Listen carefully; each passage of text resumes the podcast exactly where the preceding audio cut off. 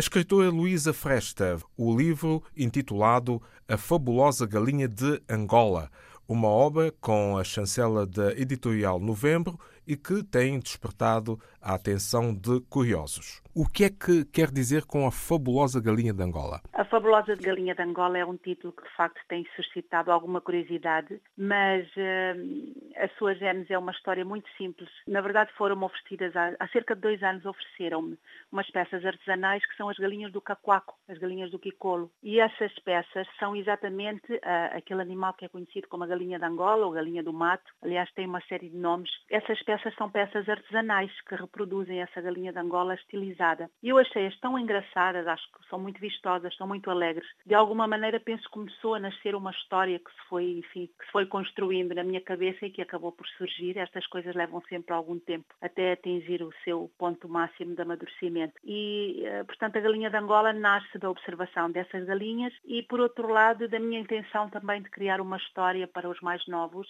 em que houvesse uma, uma heroína que fosse mais vulnerável do que aquilo que é habitual e na qual as pessoas se pudessem também reconhecer de uma forma geral. O livro vem na sequência de outras obras. Pretexto para escrever estes temas? É assim, eu tenho escrito textos uh, de uma maneira um bocadinho diversa. É a primeira vez que eu estou a entrar no universo da literatura infantil.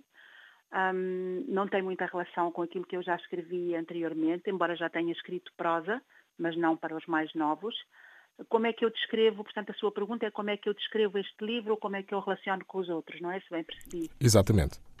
Um, a minha maneira de escrever, digamos que, embora seja adaptado aos mais novos, acaba por refletir preocupações que são minhas, porque uh, a autora e a narradora não estão completamente dissociadas, acaba por refletir algumas preocupações que eu já venho trabalhando também noutras obras e que têm a ver com temas que um, não estão forçosamente vinculados à atualidade, mas são temas que, que me preocupam desde sempre, a xenofobia, o racismo, a exclusão e, neste caso, outros temas que foram sendo introduzidos mais recentemente, como a extinção das espécies e outras preocupações ecológicas, que hoje em dia são, por assim dizer, preocupações mundiais.